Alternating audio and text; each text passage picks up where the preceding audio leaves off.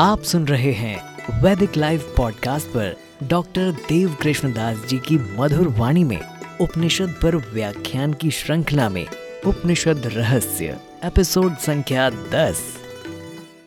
पिछले सत्र में कैसे दर्शन पाऊँ तेरा? इस विषय पर हम चर्चा कर रहे थे। आज हम इस विषय को आगे बढ़ाएँगे।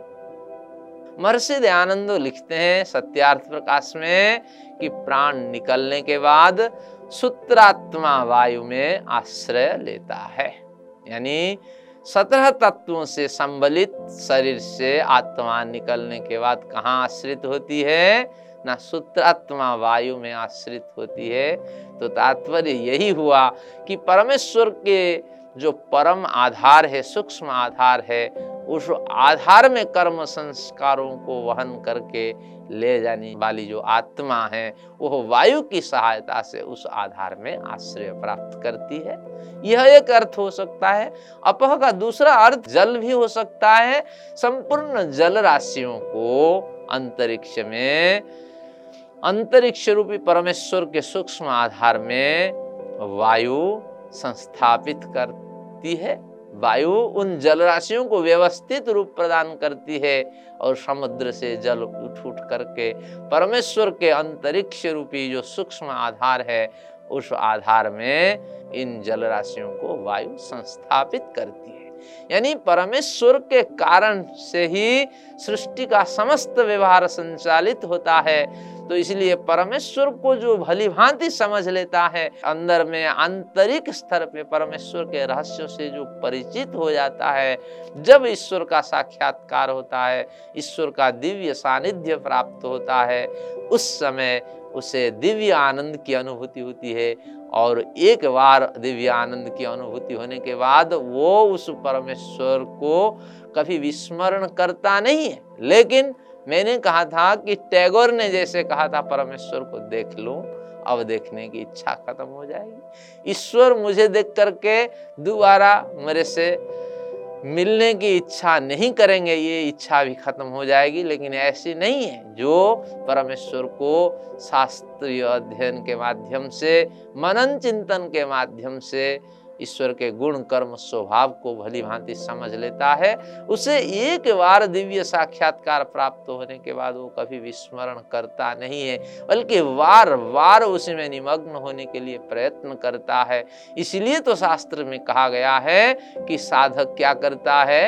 ना आकार, मौन का ग्रहण कर लेता है। आकार, मौन का मतलब है कि इशारे से भी, आकार, मौन का मतलब वाणी से भी वो कोई प्रतिक्रिया व्यक्त नहीं करता, क्योंकि ईश्वर के मनन चिंतन में इतना खोया हुआ रहता है कि इतने गंभीर मौन में वो चला जाता है कि वाणी से भी वो शब्द बोलता नहीं। और काष्ठ मौन को भी साधक प्राप्त कर जाता है। काष्ठ यानी लकड़ी जैसे पड़ी रहती है और कोई न इशारा, कोई भी उससे बोले या उससे व्यवहार करे या उसको गाली दें या उसको पुचकारें, जो कोई प्रतिक्रिया व्यक्त नहीं करती तो इस तरह इशारे से भी संकेत नहीं करता साधक, क्योंकि वो परम तत्व में खोया हुआ होता है।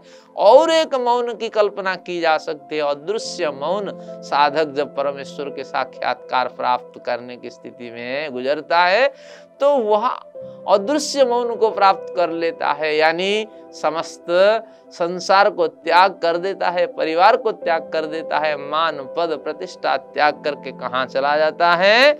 कि उस गुफा में चला जाता है, उस जंगल में चला जाता है, जहाँ न कोई परेशानी ना जहाँ कहीं प्रतिक्रिया देने की नौबत आए, ऐसी जगह का चुनाव करता है, जहाँ निरंतर ईश्वर के मनन, चिंतन निधिध्यासन में डूबा रहता है। तो यही परमेश्वर की विशेषता है। तो इस मंत्र को बार बार मनन, चिंतन करके हमें समझ लेना चाहिए। अब हम अगले मंत्र को लेते हैं, जो इसी से संबंधित है। वो निश्चित रूप से कहता है तन्नेजति तदेजति तद्दुरे तद्वदन्ति के। तदन्तरस्य भूतस्य तत्तु सर्वस्यास्य बाह्यतः।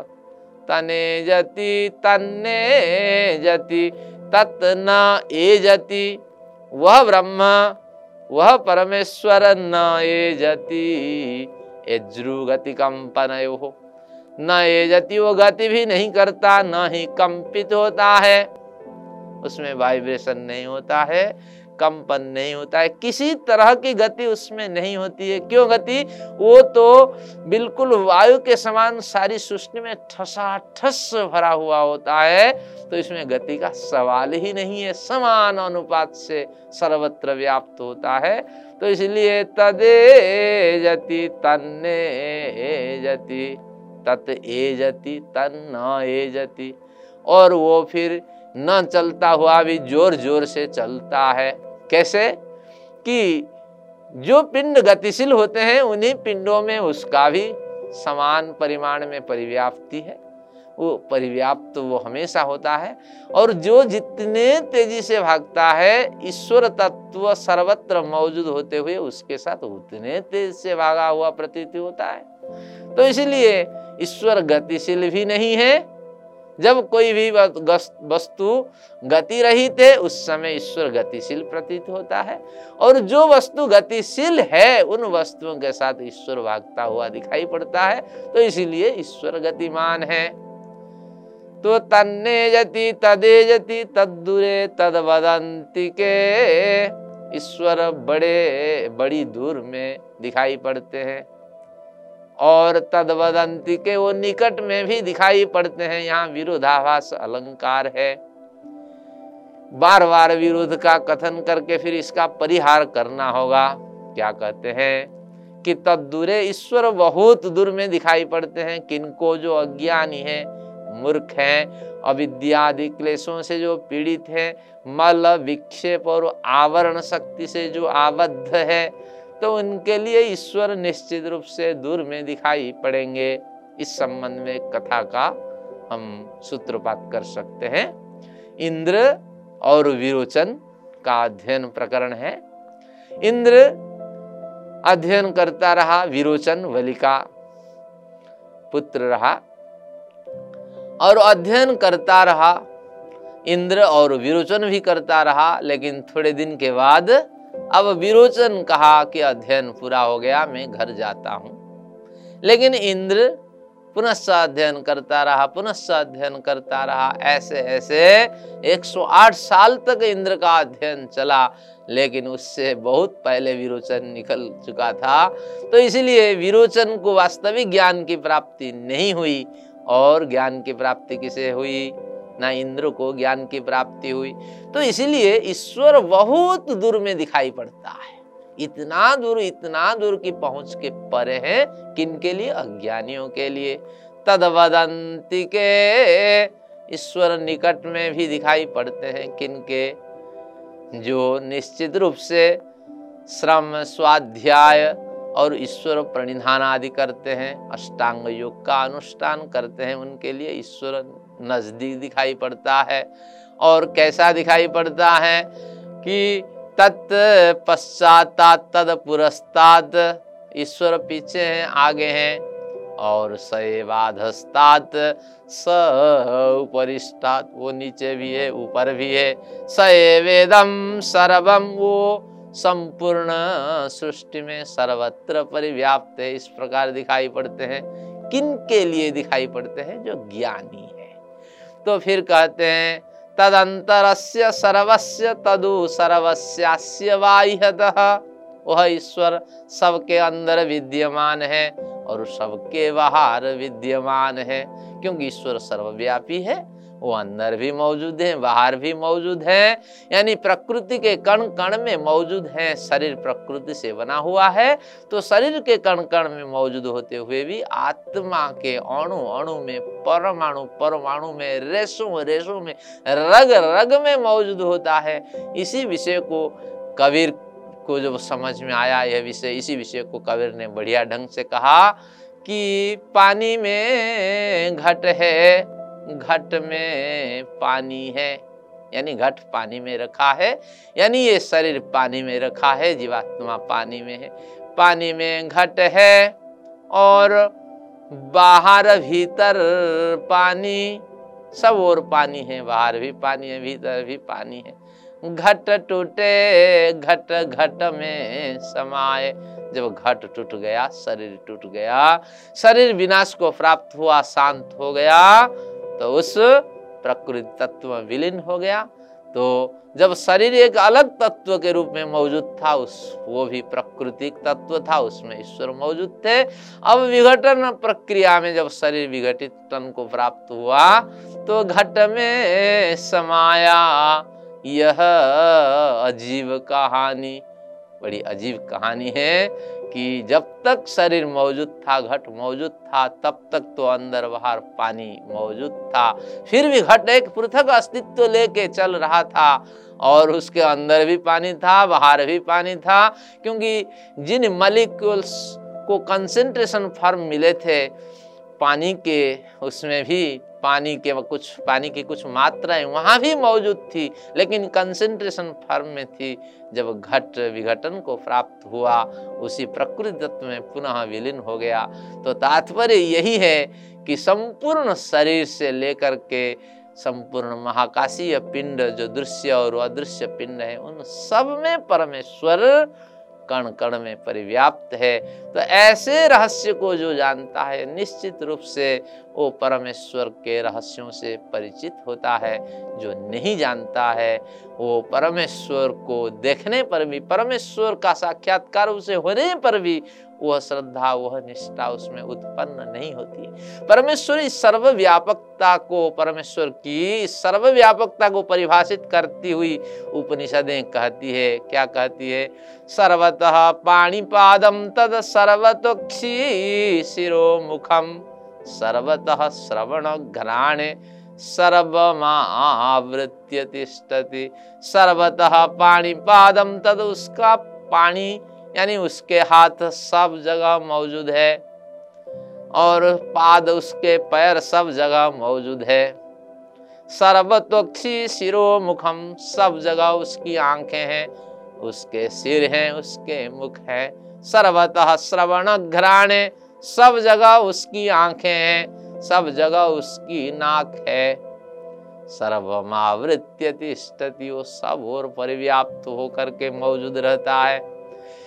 इस तरह ईश्वर को भली भांति समझना चाहिए। वेद भी यही प्रमाण देता है। सहस्र शीर्षा पुरुष सहस्राख्य सहस्रपाद।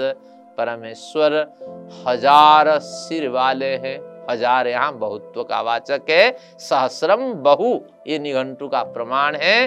परमेश्वर असंख्य अनगिनित सिरों से परिव्याप्त है, क्योंकि अखंड ऊर्जा शक्ति आप जिधर भी उसके सिर कल्पना करें, वो सिर की कल्पना साकार होगी। जिधर भी उसकी आँखें कल्पना करें उधर भी वो कल्पना साकार होगी, क्योंकि अखंड ऊर्जा के कोई भी बिंदु केंद्र हो सकता है, कोई भी बिंदु उसके आद्य बिंदु हो सकता है, कोई भी बिंदु उसके अंतिम बिंदु हो सकता है। इसीलिए हमें निरंतर ये ध्यान रखना चाहिए कि परमेश्वर एक अखंड चेतन ऊर्जा है, जो संपूर्ण सृष्टि में परिव्याप्त है।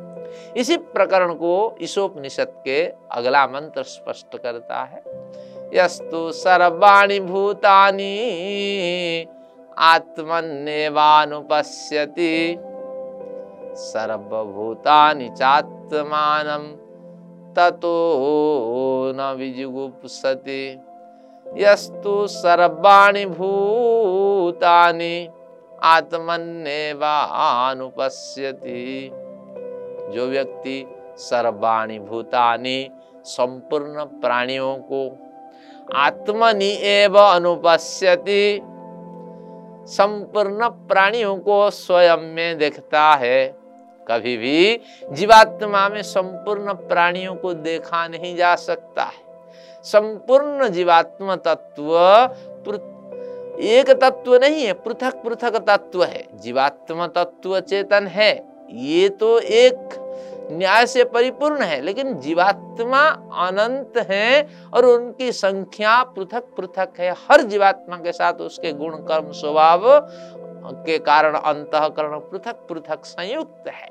तो इसलिए यहाँ आत्म शब्द का अर्थ परमात्मा ही लेना पड़ेगा, परमात्म तत्व ही लेना पड़ेगा। जस्तु सर्वाणी भूतानि संपूर्ण भूतों में आत्मनिवानुपस्यति आत्मनि।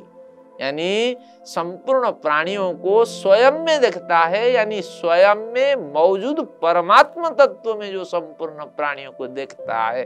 क्योंकि परमात्मा नित्य सर्वगत स्थानो रचलोयम सनातन। परमात्मा नित्य है, सर्वव्यापी है, स्थाणु है और अचल है, सनातन है।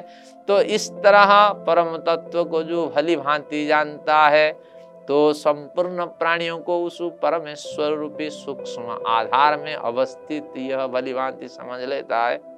फिर कहते हैं सर्वभूता समस्त भूतों को स्वयं में देखता है एवं स्वयं को समस्त भूतों में जो देखता है यानी समस्त प्राणियों में स्वयं को देखता है, समस्त प्राणियों में कभी स्वयं को देखा नहीं जा सकता। स्वयं में मौजूद जो परमात्मा तत्व है, जो अखंड ऊर्जा स्रोत के रूप में परिव्याप्त है, संपूर्ण प्राणियों में जो उस परम तत्व का अनुभव करता है, निश्चित रूप से तत्व न बीजुगुप्सते वो संदेह रहित भ्रांति रहित प्रमाद रहित हो जाता है, क्योंकि परम तत्व को भली भांति समझ लेता है। वो संपूर्ण प्राणियों में मौजूद है और संपूर्ण प्राणी उसी में मौजूद है। Everything is in the God and God is in the everything तो हर वस्तु में ईश्वर मौजूद है और हर वस्तु ईश्वर में मौजूद है। यह भावना जितनी दृढ़ होती जाएगी तो ईश्वर साक्षात्कार में आपको उतनी श्रद्धा होती रहेगी। तो ये भावना को आपको परिपुष्ट करनी होगी। जिन साधकों ने इन भावनाओं से प्रभावित हुए, उनके कुछ प्रमाण में आपके समक्ष देता हूँ। वामदेव कहते हैं अहम इंद्रो न पराजिज्ञे न मृत्यवेवतस्थे कदाचन अहम इंद्र इंद्र इदम दृष्टा। मैं इस संपूर्ण सृष्टि को देखने वाला जो परम तत्व है, उस परम तत्व के समकक्ष हो गया हूँ। यानी उनके गुण, कर्म, स्वभाव से मैं प्रभावित हो गया हूँ। न मृत्यु वेवतस्थे कदाचन। मैं मृत्यु से कभी भी समझौता नहीं कर सकता। मौत से मैं आगे निकलने वाला हूँ, मौत मुझे डरा नहीं सकती। तो इसलिए मैं मृत्यु के साथ बराबरी करने की सामर्थ्य रखता हूँ। क्योंकि मैं वास्तविक परम तत्व का अनुभव कर लेने के बाद मुझे अनुभूति हो रही है कि मैं मौत से भी आगे निकल जाने वाला हूँ, मौत को पछाड़ देने वाला हूँ, इच्छा मृत्यु को प्राप्त करने वाला हूँ। तो ये भावना मन में वामदेव की उत्पन्न होती है। जो साधक इसकी साधना करते हैं, वे इसके रहस्य जानते हैं। वही वामदेव ऋग्वेद में अन्य एक मंत्र में कहते हैं ना हम तो निरया दुर्ग तत् तिरस्ता परस्वा न अहम इतो दुर्ग तत् निरया। मैं इस दुर्ग मार्ग से नहीं निकलना चाहता हूँ। हर व्यक्ति भेड़ की चाल से चलना चाहता है, जो जिस मार्ग में जाना चाहता है और जिस मार्ग में बहुत से लोग जाते हैं, उसी मार्ग में बहुत से व्यक्ति चलने लगते हैं। और कहीं ना कहीं जब भीड़ चल रही है, कहीं ना कहीं तो भीड़ पहुँच रही है तो ये भी पहुँचना चाहते हैं, लेकिन वामदेव कहते हैं, मैं ऐसी भेड़ चाल नहीं चलना चाहता हूँ। जब तक मैं लक्ष्य निर्धारित ना कर लूँ, तब तक मैं चलना ही नहीं चाहता हूँ। तो इसलिए मैं एक पृथक हट कर के जीवन जीना चाहता हूँ। हर व्यक्ति जिस जीवन शैली से जीवन जीना चाहता है, मैं उससे पृथक हट करके एक जीवन जीना चाहता हूँ। क्यों? कि तिरस्ता पारस्वा निर्गमाणी में बहुत जल्दी ही एक तिरछे मार्ग से निकलना चाहता हूँ। क्योंकि जीवन में बहुत से कार्य करने होते हैं। राजमार्ग में चल चल करके थक जाना है, क्योंकि राजमार्ग जो नेशनल हाईवे होते हैं, वो अपनी सुविधा के हिसाब से बनाए जाते हैं। इसलिए उसमें चलते हुए बड़ी लंबी दूर तय करनी होती है। तो कहते हैं तिरस्ता पारस्वा निर्गमाणी, में तो अपनी मंजिल तक पहुंचूँगा, लेकिन तिरछे मार्ग में पहुंचूँगा। तिरछी पगडंडी होके निकलना चाहता हूँ। क्यों? क्योंकि लंबी दूरी में समय खराब होगा, मेरे पास उतना समय है नहीं है। बहुनी में अकृत्वा करत्वानी बड़े बड़े काम मुझे जीवन में करने हैं। क्या? ना के न समयुद्ध के न सम बहुत सी ऐसी हमारी दुर्भावनाएँ हैं और बहुत से ऐसे विकार है, उनसे हमें लड़ना पड़ेगा। अब प्रश्न उठता है कि जैसे आपके शुद्ध कर्म फल का संचय होता रहेगा। भावनोपचया संग्रहात संशुद्धि भाव कर्मण। सांख्य दर्शन का प्रमाण है। जैसे भावनाओं का उपचय होगा, सद्भावनाओं का संग्रह होगा, सद्भावनाओं की वृद्धि होगी आपके अंदर भावनाएँ आपकी पवित्र होती जाएँगी तो स्वतः आपके जीवन में अच्छे कर्म होते रहेंगे और गलत कर्मों से आपकी निवृत्ति होती रहेगी। तो आप इसके लिए पृथक श्रम करने की आवश्यकता नहीं है, केवल आपको पवित्र भावनाएँ उत्पन्न करनी और पवित्र भावनाएँ कब होगी? तब स्वाध्याय स्वर प्रणिधानी तप करना पड़ेगा, स्वाध्याय करना पड़ेगा, ईश्वर प्रणिधान करना पड़ेगा। स्वाध्याय मुख्य उपयोगी ग्रंथों का आपका अध्ययन करना ज़रूरी होगा आपके लिए। और तब करना पड़ेगा, यानी एक निर्दिष्ट लक्ष्य बनाइए, समाज कल्याण परक।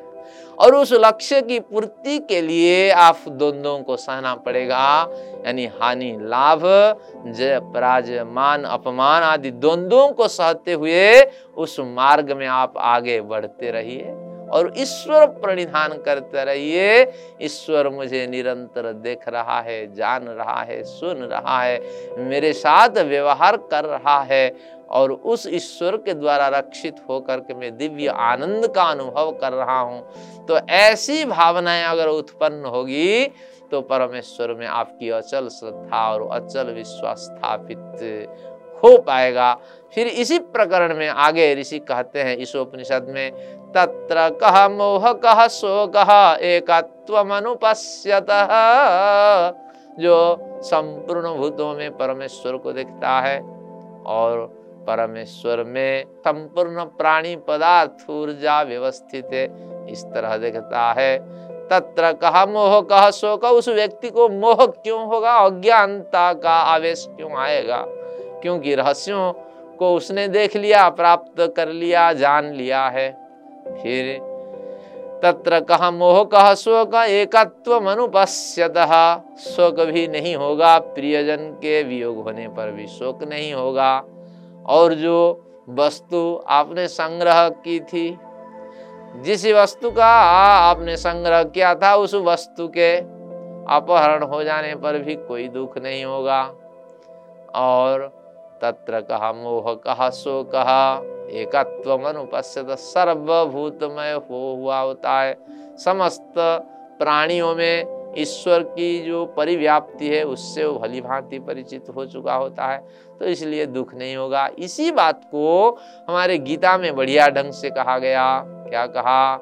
न सुनी चैव स्वपाके च पंडिता समदर्शिन। जो पंडित होते हैं, विद्वान होते हैं, वो सुनी में, यानी कुत्तों में ईश्वर को समान रूप से देखते हैं। स्वपाके च यानी चांडालों में भी देखते हैं, फिर और कहा देखते हैं? विद्या विनय संपन्न, ब्राह्मणे गविहस्तिनी। विद्या विनय आदि सद्गुणों से युक्त ब्राह्मण में भी उस परमेश्वर को समान भाव में देखते हैं। विद्या विनय संपन्न, ब्राह्मणे गवि हस्तिनी गौ में उस परमेश्वर को समान रूप से देखते हाथी में उस परमेश्वर को समान रूप में देखते हैं। केवल कुछ जानवरों को गिनाए हैं, ताकि ये मंत्र की पंक्ति लग जाए। तात्पर्य यही है, ब्राह्मण से लेकर के चंडाल तक। यानी गौ गौों से लेकर कुत्ते तक संपूर्ण प्राणी जगत में, संपूर्ण जड़ जगत में ईश्वर कण कण में परिव्याप्त है। इस रहस्य को विद्वान लोग भली भांति समझ जाते हैं और समझने से नहीं होगा क्योंकि योगांगानुष्ठाना दशुद्धि क्षय ज्ञान दीप्तिरा विवेक ख्याते है। जब तक अशुद्धि का क्षय नहीं हुआ है, योगांगों का अनुष्ठान आपके जीवन में नहीं हुआ है, ज्ञान तो बहुत कुछ मिलता है। और ज्ञान का संग्रह भी कर लेते हैं। इन चार पाँच मंत्रों का अध्ययन करके हम रहस्यों से परिचित भी हो जाते हैं। लेकिन जब तक योगांगों का अनुष्ठान नहीं होता है, यम नियम का आचरण नहीं होता है, और अष्टांग योग का अनुष्ठान नहीं होता है, अशुद्धि का क्षय नहीं होता है। अशुद्धि अंदर भी होती है और बाहर भी होती है। दोनों तरह अशुद्धियाँ क्षय होने से अविप्लवाख्याति हानोपाय, जब न डिगने वाली स्थिति प्राप्त होती है, गलत और सही समझ प्राप्त कर लेने के पश्चात जब आचरण में गलत और उस सही का निर्णय हो जाता है। गलत कार्यों से हम अपने को हटाते हैं और उत्तम कार्यों में अपने को लगाते हैं। तब समझना ये अविप्लवा विवेक ख्याति की प्राप्ति होती है। तो उस स्थिति में साधक निश्चित रूप से उन्नति करता, साधक निश्चित रूप से विकास करता है। तो यही स्थिति तक आखिर में, इसी स्थिति तक आखिर में हमें पहुँचना है और इसके मूल में ये सभी मंत्र हमारे काम आने वाले हैं, जो आज पढ़े थे, अनेज देकम से लेकर के तत्र कह मोह कह शोक एकत्व अनुपस्यत। इन चार पाँच मंत्रों को आपको याद रखना होगा।